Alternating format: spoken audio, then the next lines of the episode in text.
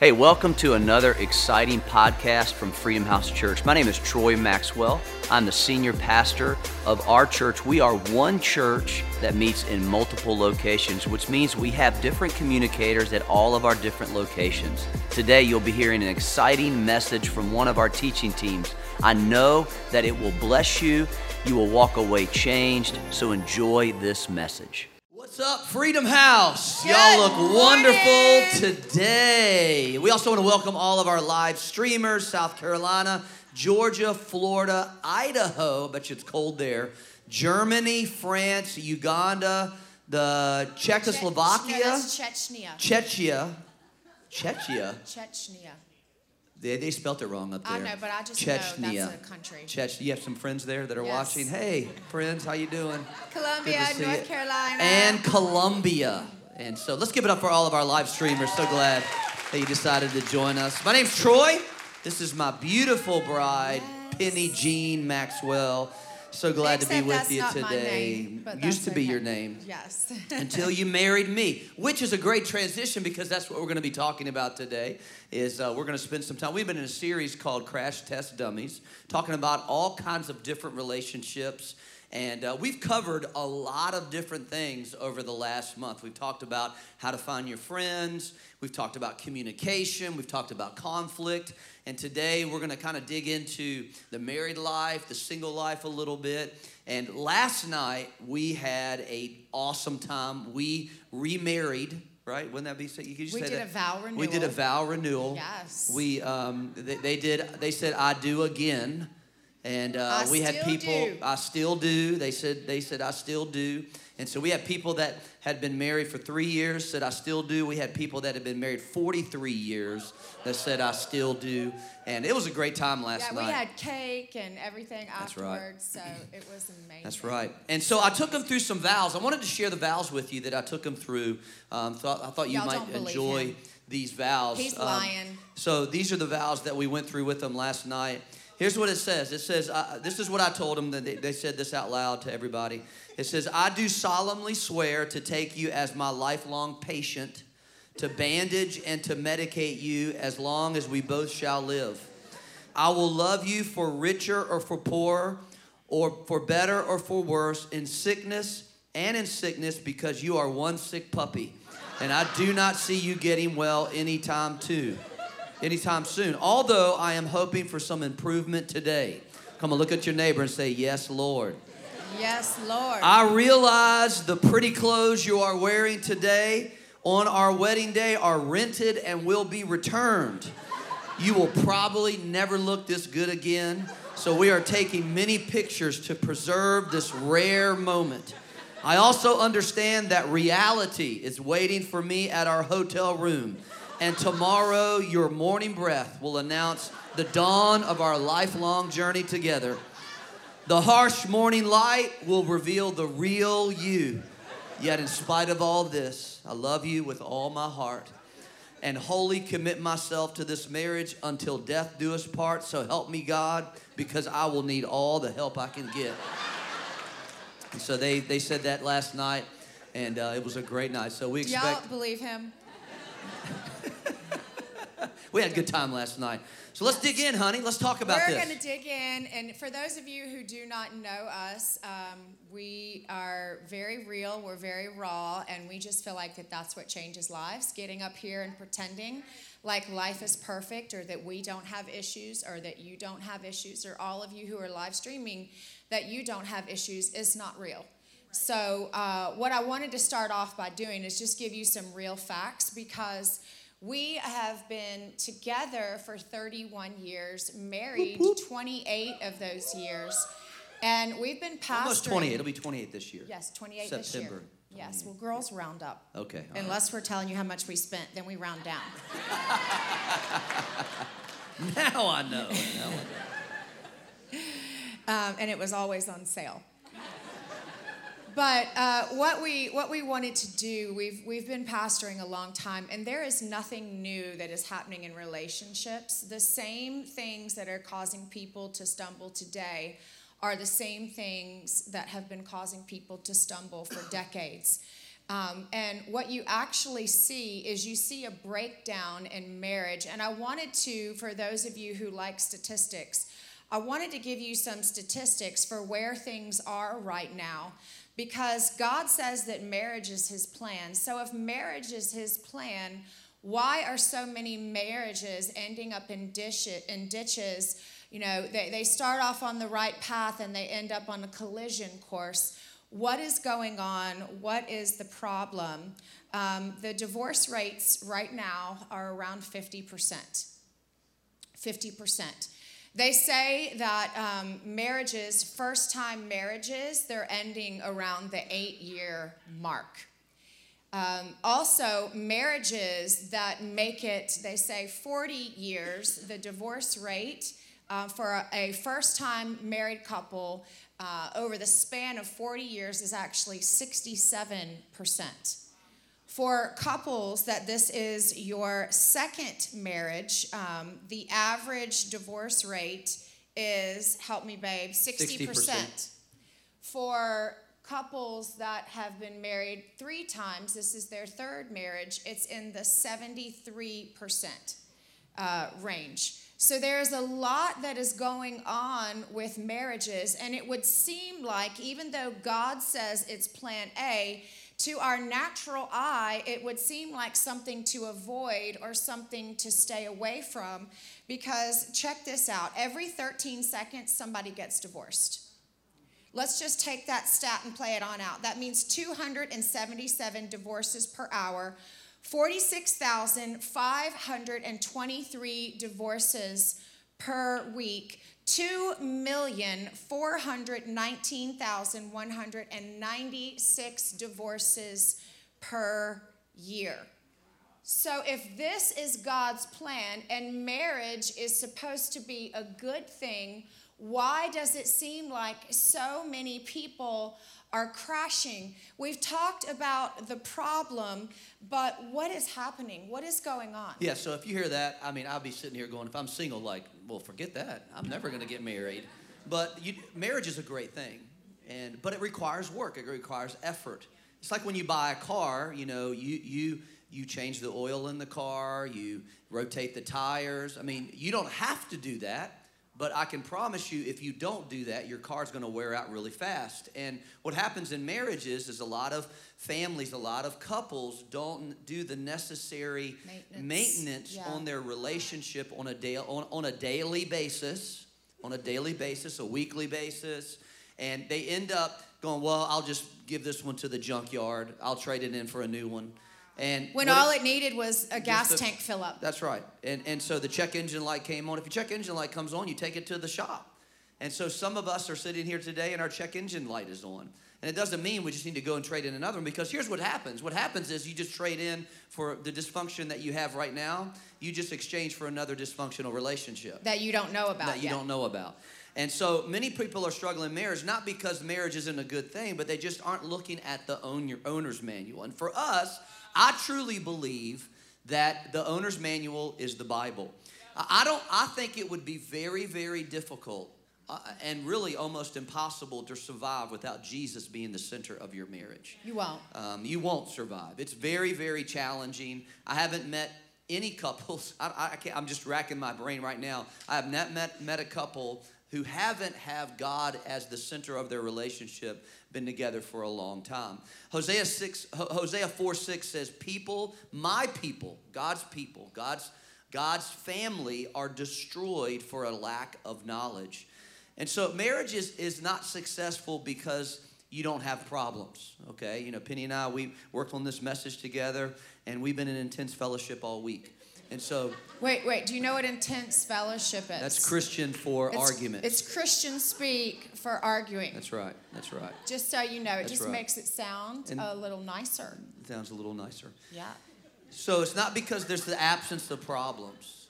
Uh, it's be, it's marriage is successful because you have to have the ability to overcome those problems, the ability to weather those storms. And I think part of the reason that you see all the crashes that you're seeing is because we don't understand in marriage what a covenant is. Now, a covenant is a binding agreement. It is actually bound by blood. And I'm going to explain that a little bit deeper because you see covenant all throughout the Bible. You see it in the Old Testament and the New Testament. Every single thing that God does, God does through his covenant relationship. The Old Testament is called the Old Covenant, the New Testament is called the New Covenant. So everything you see God doing is always done through a covenant. And when you see a covenant enacted in the Bible or, or anywhere else, there is always the shedding of blood that is involved. The word covenant actually means when you go and you, uh, if you were to look this up in the Hebrew, the word covenant means to cut. It means to cut when you see Abraham and God entering into this binding, unbreakable agreement in the Bible, you see where there is the shedding of blood. You see Abraham where he has to sacrifice bulls and goats and animals, and it says that God comes and passes through the sacrifice, and the two make a pact that is unbreakable. It is a binding pact that is till death do us part. And in, in other words, until Abraham was gone, because God has longevity, God does not die. You also see um, in the Bible where Moses enacted a covenant with God, and that looked like Moses actually being circumcised. He had his shedding of blood, and that was him entering into a covenant with God. You see the same thing happen all through the Old Testament. You see where there was the shedding of blood through bulls, through goats, through animals, because that is how people got cleansed from their sin. You don't see people still sacrificing bulls and goats and animals today because Jesus made a covenant with us, a New Testament covenant.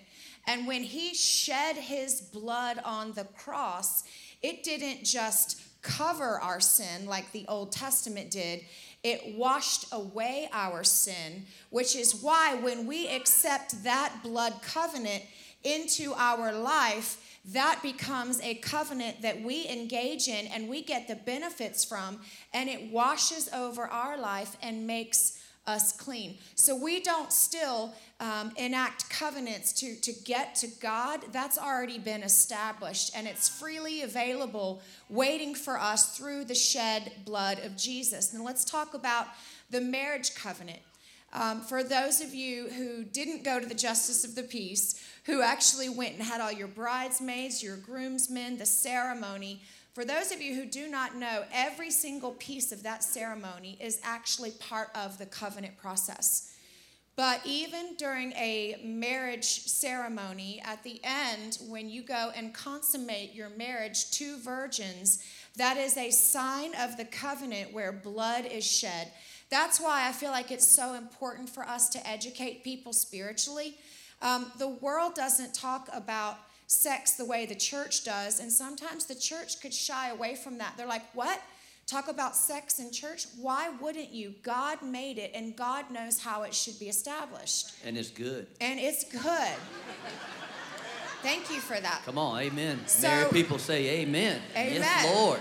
So what happens is a lot of time you're getting all the men in here all sidetracked. And, and some of the live streaming men stopped watching. No, they stopped the watching. They're like just explaining covenant. Okay. So that's why it's important when we're talking to young people and we're talking to teenagers, we don't just say, don't do that. Stop it. Stop. You're not supposed to do that. Because what are teenagers going to do if you tell them no?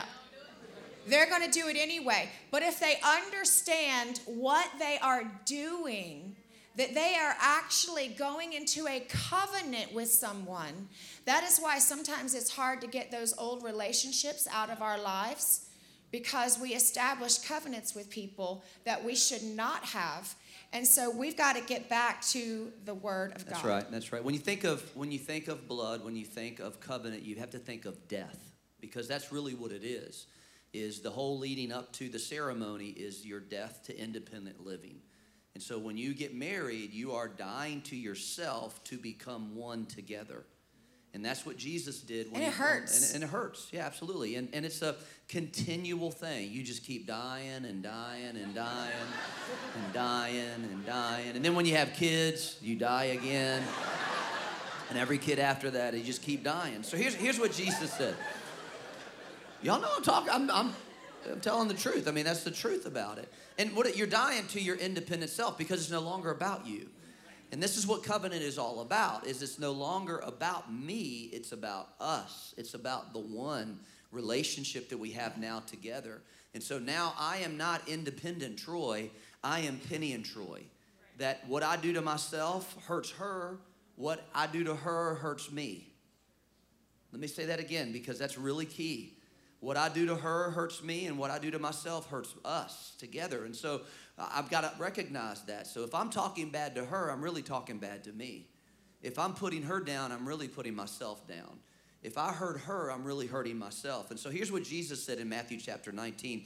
And what he's doing is he's requoting what God said in Genesis, bringing this whole thing back together in regards to marriage. He says, Haven't you read the scriptures? Jesus replied. They record that from the beginning, God made them male and female. That's a real important part. Culture's challenging that right now. That marriage can be between a man and a man and a woman and a woman. And that's not, that is not biblical. That is not biblical. Everything that God does produces fruit. Absolutely. Two men cannot produce fruit. God did what God did by establishing marriage because God knew there was seed to come. Right. Everything that God does is for a purpose. That's right. And so he says this explains why a man leaves a father, his father and mother, and be joined to his wife. And the two are united into one. Everybody say one. One. Since they are no longer two, but one, let not let no one split apart what God has joined together. So here, here's here's kind of where we need to make sure that we make the transition is because we want covenant benefits with a contract mentality. Okay, and so this is what happens with single people. Single people enter into a relationship pre marriage wanting covenant benefits with a contract mentality. So they don't enter into, they don't put a ring on it, like Beyonce said, because I want the benefits of the covenant without the responsibility of marriage. Okay, and so don't do that to yourself, ladies. Don't do that to yourself, men. Um, recognize you're the, more valuable than that. Recognize the value of the covenant, that it's not a contract. So, what's the difference between a contract and a covenant? I'm so glad you asked me that. So, I'm going to explain it to you. A contract is I'm committed until you do something that I don't like. And then I can just end the contract. Well, peace out. And that's, way, and that's the way contracts are written. Contracts are written in a way that basically gives you an out if somebody does something wrong. It's based on the action of the other person. I'm entering the contract as long as you do this. As long as you don't do this. Well, a covenant is until death do us part. Okay? It's built on the relationship with God at the center of relationship. So what that means is I'm so committed to God that I'm going to be committed to you. I'm so committed to Jesus that I'm committed to you. Because of my faith in Jesus and what he did for me at Calvary, I'm committed to you and dying to myself on a daily basis to be closer as one. Okay, so what's the difference between a contract and a covenant? And you can, you know, jump in here and ask questions around this as well. So a contract is a common legal document regulated by the state. A covenant is a moral, a, a sacred moral agreement overseen by God. It's overseen by God. A contract is based upon mistrust between two people. So every contract that you have, your mortgage company has a contract with you. Why? Because if you don't pay, they, they don't stay. That's right. they kick you out of the house. And who gets the house? They do. You don't. And it's all built around that. So they give you 30 days to pay the mortgage. If you don't pay that at the end of those 30 days, you don't pay the mortgage, then guess what? You're not going to have a house anymore. And it's built around that. The whole contract is built that way. That's what a prenup is. A prenup is assuming you're going to leave. So I'm going to put myself in a position where I'm going to tell you in advance listen, if you leave, you ain't getting none of my stuff. Okay, so my stuff is my stuff, your stuff is your stuff. And that's not covenant. Covenant is my stuff is her stuff and her stuff is her stuff. Right, men? Isn't that the way it works? Is that is that right? Penny, is that how it works? Is that a covenant? That's how it works in my house. All right, I just want to make sure. no, what that means is we don't have separate checking accounts. We don't have separate banking accounts. We are one all the way down through. Okay? You say, well, well, that's my money. Okay, you haven't died yet. I work for my money. You haven't died yet. Okay? To the point when you die to yourself is when you get in reality that, that we're one. Your so- debt is now their Our debt. debt. Our debt. Yeah, that's Okay. your. You owe that money. I'm not going to have to pay that stuff. Okay, okay. Time Those out. are your student loans, not That's mine. Now, now again, you're going back to a contract mentality, and you want covenant benefits. All right. So, so it, a, a covenant is based upon trust between two people. It's the connection between us. A- a contract is written to create limited liability. All right, so I want to be as limited in my liability as possible. So I'm going to create this contract so I can get out of it anytime I, I want to based on your action. A covenant is accepted to embrace unlimited responsibility, meaning that the relationship is not based upon her actions, it's based upon my actions, regardless of the way she acts, regardless of what she does. I am responsible to honor the covenant.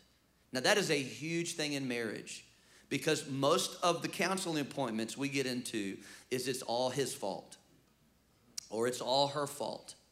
That's why we typically never counsel people alone in marriage. Like we won't counsel the husband and the wife separately because we get two different stories. And everybody knows that there's really three stories yours, mine, and the truth. And so that's the way it works. Y'all, y'all are good.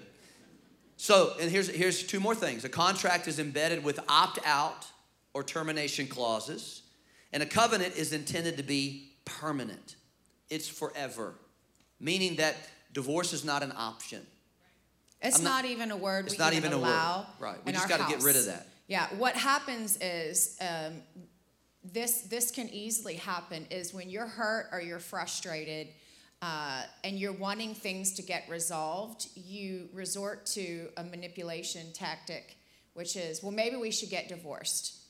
What you're trying to do is get that person to help you fix the situation, but you're saying it in a threatening way. Uh, and what you do is you actually erode away at your relationship because now you've put that seed in there, and every single time uh, that person in the back of their mind is wondering, are, are they going to try to leave?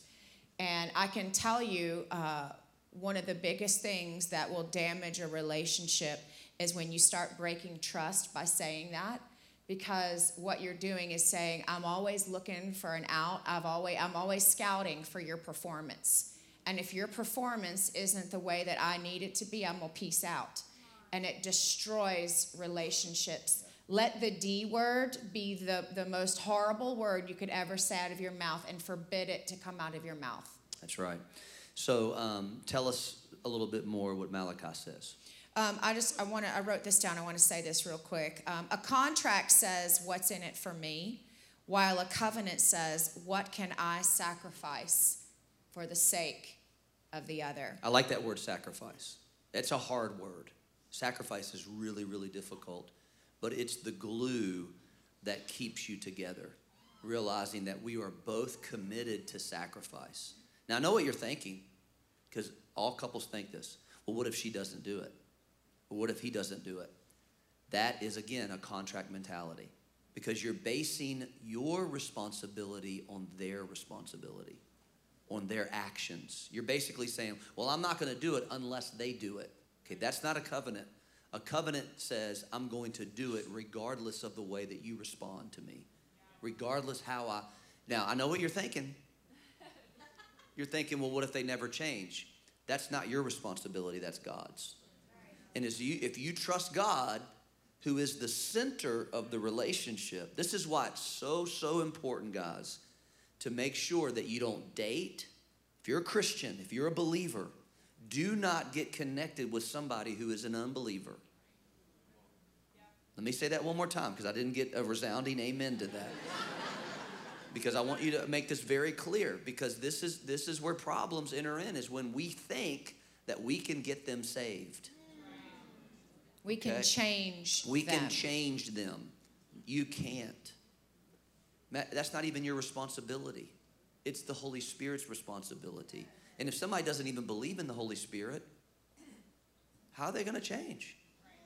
And so you get into a relationship. Well, they're cute. He's got pretty green eyes, and he takes me to dinner, and he's got money, and he's got a job. He's the first one I've met that has a job in years. And and but you know, and I know, I know, Pastor, I know, but he's really good. He's a really nice person. When was the last time he came to church? Well, I'm trying to get him here. No, you need to tell him you don't come to church. We don't get right with God. I ain't the one for you. I know you say you say that's really strong. No, it will help you with lots of heartache five years from now. Because when you have kids and you have to decide, make those decisions, and he starts to buck against it because he's going to do everything he can, everything he can, to make you make you think that he's the right one. And but if that that is that has to be a deal breaker for you ladies, has to be a deal deal breaker for you men. Yeah. Malachi 2 uh, 13, it says, And here's the second offense you fill the place of worship with your whining and sniveling because you don't get what you want from God. Do you know why? Simple. Because God was there as a witness when you spoke your marriage vows to your young bride. And now you've broken those vows. You've broken those faith bound that you've broken the faith bond with your vowed companion, your covenant wife. God, not you, made marriage. His spirit inhabits even the smallest details of marriage. And what does he want from marriage? Children of God. That's what. So guard the spirit of marriage within you. Don't cheat on your spouse. I can't make it any more plain than Jesus just did, than God just did right there.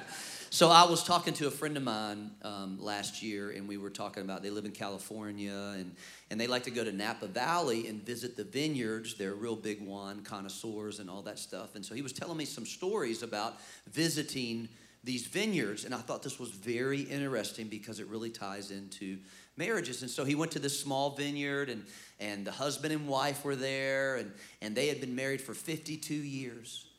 And the husband brought out this wine, this Pinot Noir. I don't know anything about wine, but Pinot Noir and, and this Chardonnay. And he said, This one's named Denise because that's the my wife's name. And then they went to the, they got married for 52 years. And they go to the next vineyard and another small vineyard. And these couple comes out and they're in their 60s and they've been married for 48 years. And then they go to the next vineyard and they've been married for 58 years. And, and they started to see this pattern of all these vineyard owners and every couple had been married for over 50 45 plus years some up to almost 60 years of In marriage. California. in california. And so they went to the last one the last vineyard and and that this couple had been married i think 56 years.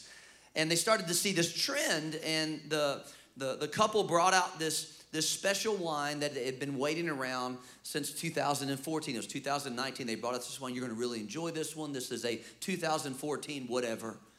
And and and so they started asking my friend asked a question well what makes this wine so good? Oh well 2014 was a really bad year. And he's like what do you mean it was a bad year? Why would a bad year make a good wine? And he said well that year what happened in 2014 and they said well in in in the vineyard there was a cold snap and he goes, Well, what, what happened as a result of the cold snap? Well, the grapes that lasted were the ones who, who had a thick skin. They created this hard shell around the grape juice and around the grape insides. Also, that year, right after the cold snap, was a severe drought, very bad drought. And when a drought happens, the roots of the vines have to go down deeper in order to get the water that's necessary to feed the grapes. And, and immediately, he realized why these marriages have lasted because wine owners, these vineyard owners, know that you're to have a bad year. Sometimes you're to go through a cold snap. Sometimes you're to face a drought in your marriage. But if you can just last another five years, if you can just last another year, if you can just make Keep it through that challenging, Keep if you can just get, if you can just make it, and these these vineyard owners know that you're going to have a hard times, you're going to have challenging times, but if you can just make it through, just weather it. Can I just challenge you, couples? Weather your storm. Make it through whatever you're dealing with. Let God get involved in your relationship. And no matter what drought you may feel, no matter what cold snap may be happening in your marriage, just develop that thick skin, dig down a little deeper, and watch God do some tremendous things. Because when you go through Amen. Come on, give Jesus a big hand clap. Yeah.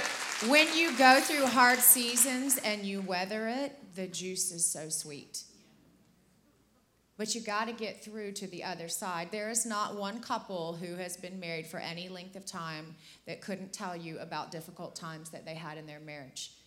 It's not that we don't go through difficult times, it's we know how to endure during the drought or during the cold snaps. In Hebrews 9:17, it says, "For a covenant is valid only when men are dead, for it is never in force while the one who made it lives." That is what Jesus literally and figuratively did for us. And it's what Pastor Troy is saying that when we enter into a covenant with our spouse, that we have to do. We literally have to die to independent living. And if we don't, we are going to struggle the entire existence of our marriage because we want it our way, our rights, we're right. And some of our personalities are very stubborn. And that's something God is going to have to work on because our marriage should be that we are preferring each other above ourselves that we're always thinking about well what does he want what does he need what is he and when we each have that mentality the marriage has nothing to do but grow and be successful and i want to give So you So, what's the a- secret? yeah Give just us a the secret. simple formula simple formula. I love this. You're so realistic good at this, honey. You're the best.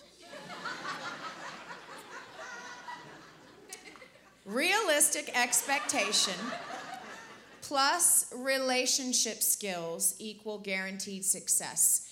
This is the formula we have been trying to give you the entire month. I'm going to say it again. Realistic expectations. What I mean by that is, husbands, your wife is not a spiritual Stepford wife. She is not a born again Betty Crocker. She is not like just supposed to, you know, be there wrapped in saran wrap holding your dinner when she gets home and like ready to rumble. Like, that is not always realistic. There are realistic expectations in the same way. Um, wives, your husband is not Jesus Jr. He cannot fix every hole in your heart and in your life and every wound you have. And when we put unrealistic expectations on our spouse, and, and this is why pornography is so damaging, because pornography easily allows um, unrealistic expectations into a marriage because that woman that you're seeing is not one you're engaging with every day. You don't have to attach to her emotion, emotionally. And you see things that are playing out and why people are gravitating to certain things. But this formula realistic expectations, relationship skills equals guaranteed success. That's right. It's pretty easy. I'll just break it down to you this way, ladies. Um, I know that it's, we're simple men, right, men? We're very simple, very easy, and I know that. And I just want to help you guys, help you, ladies. We, we, I'm waiting for it. we, we know it's going to take a lifetime to learn you, and we probably never will. You know, God put us to sleep when you were made.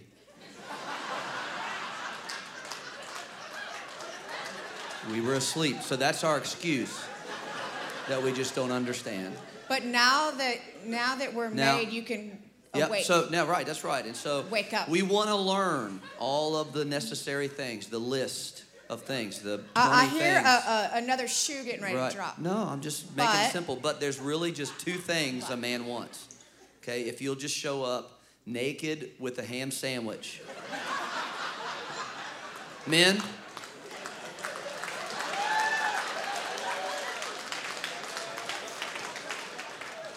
That's all it takes. I'm just saying.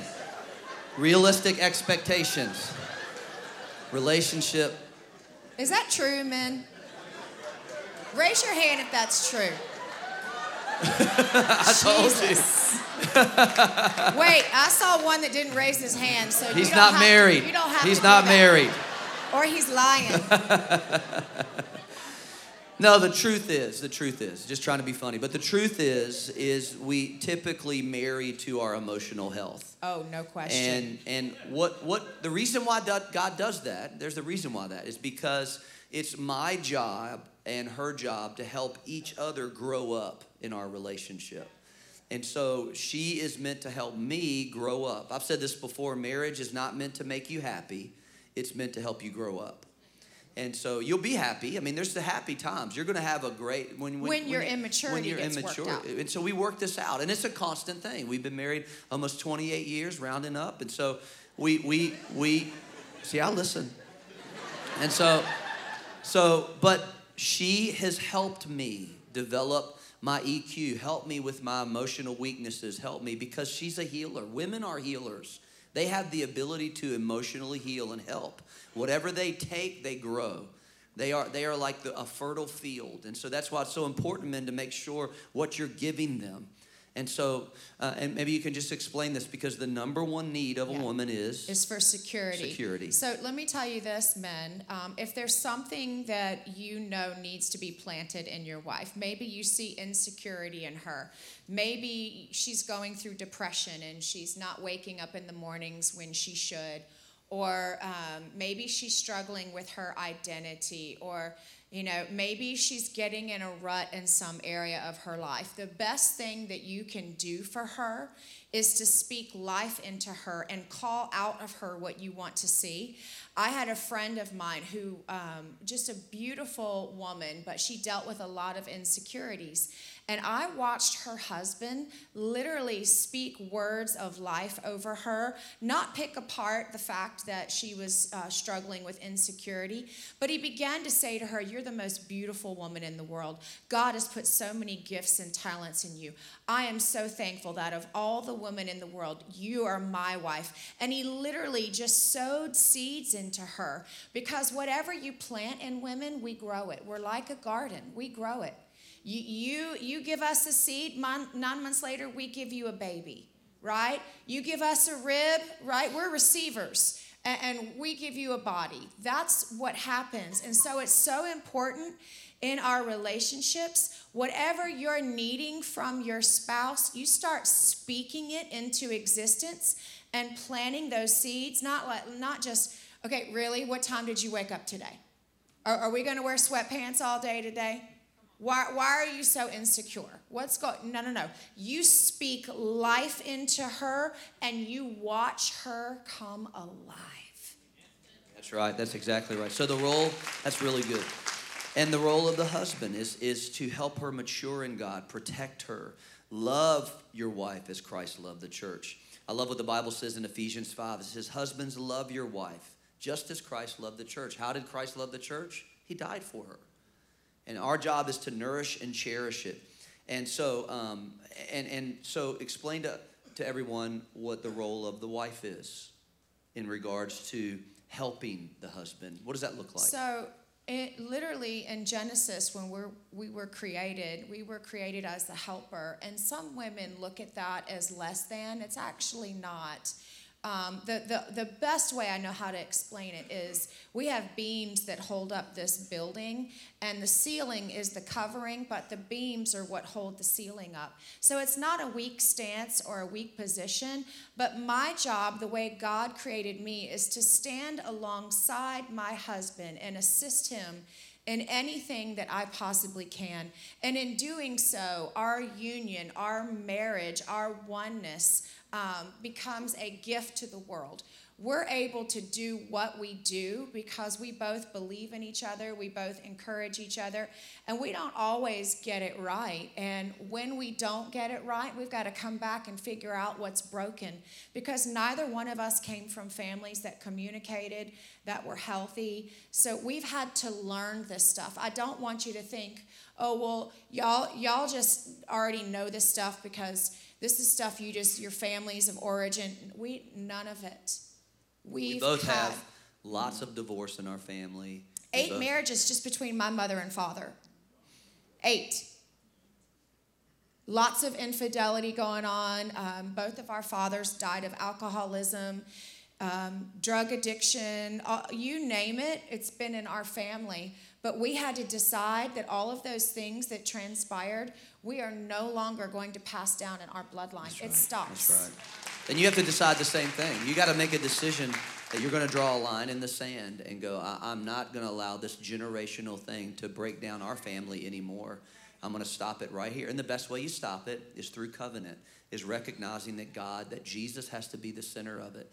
And he desires to be that. And when we allow him, and so, you know, when when we meet that security need in our wives, then she meets that honor need that we have. Because all men want to receive, we want to feel honored and respected.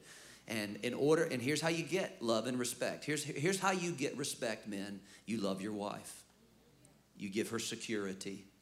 You encourage her. You don't put her down. You don't talk negative. Look, if, if things aren't going well, take a break. There's nothing wrong with taking a break in the sense of, look, go to the other side of the house. You go to one side, she goes to the other side. We do this all the time. We get to a point where we just need to take a break. We do. We call it a strife break. We're just going to take a strife break.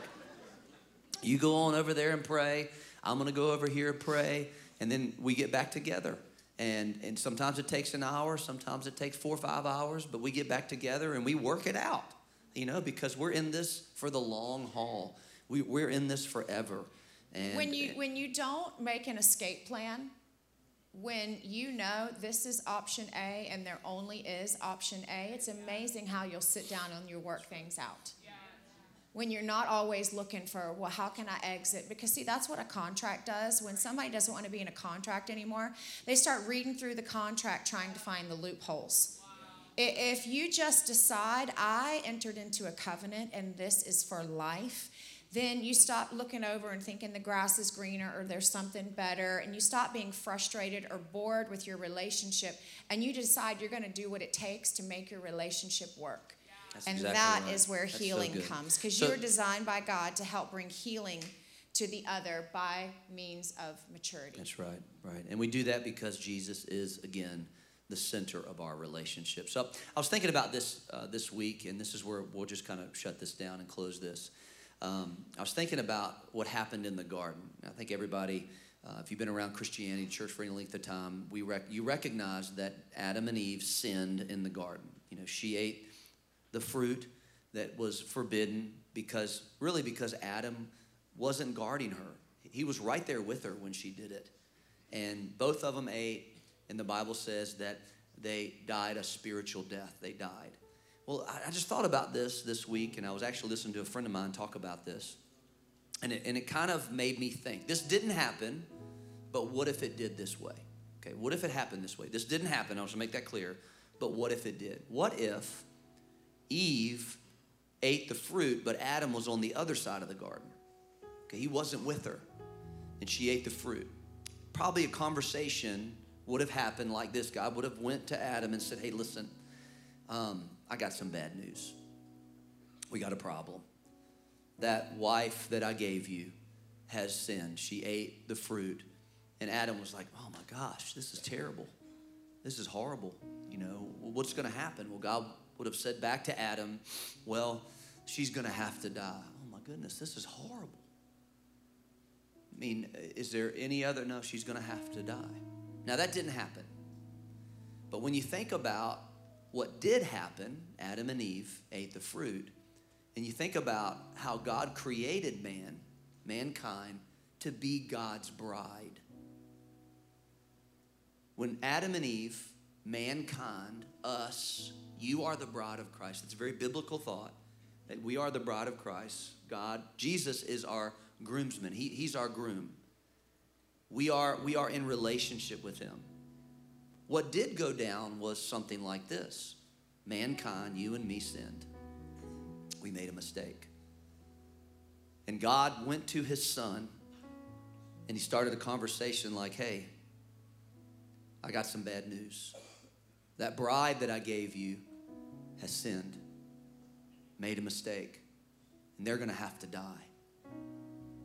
But instead of Jesus going, well, man, that's just terrible, I believe Jesus, which is exactly what happened, came back to God and said, well, I know that they have to die, but what if I die for them?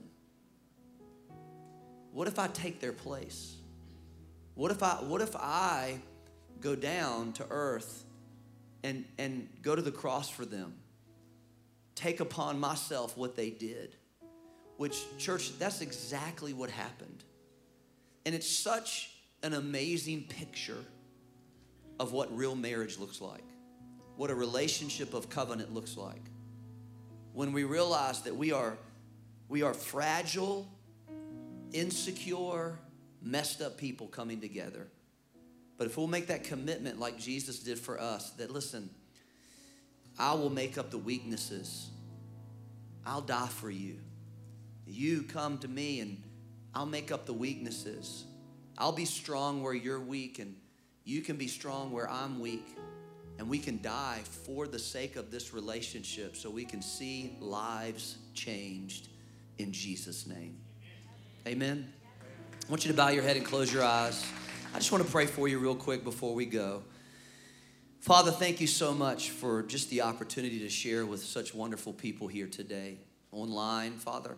I thank you for every person that's listening to the sound of our voice, God. And I thank you for this incredible price that Jesus has paid for us. And Father, I know there are people in this room, there are marriages in this room that right now, if we're honest, Jesus is not at the center. We are at the center. Father, I know there are people in this room that have never made a decision to give Jesus their heart, their life. There are people that are watching online right now, sitting in living rooms all across the city, all across America, all across the world, and they need a touch of your presence in their relationship. They can't do it on their own, they need some help. And Jesus, you promised, because of what you did for us 2,000 years ago, that you would be involved with us. So if you're here today, every head bowed, every eye closed, you're watching online, just take a minute. Maybe you're with your spouse right now. Just take a minute, close your eyes, grab hands with each other. Just think about it. Men, lead the way today. Men, be the leader, the guide, the guard, yeah. the governor that you take the you, you take her hand and say, We're gonna we're gonna follow Jesus from this point forward. you might even know what that means, but hey, that's okay you'll just open your heart, if you'll just open your relationship, if you'll just open your life and let Him come in, God will change you forever. If you're here today and, and you're not married, but you've never given Jesus your heart, your life, do it right now. Just, just open your heart and let Him in. I want to lead you. Actually, Penny, why don't you just lead us in a prayer of accepting Jesus? How about everybody just say this, even those that are watching online? Um, just say this together loud enough for yourself to hear it. Say, Heavenly Father, we come before you right now, and we thank you for what you did by sending your Son. We receive that sacrifice, and God, help us learn to sacrifice like you did in our relationships so we can take all of them to the next level we invite you in to our life and we commit to make our relationships better. In Jesus' name.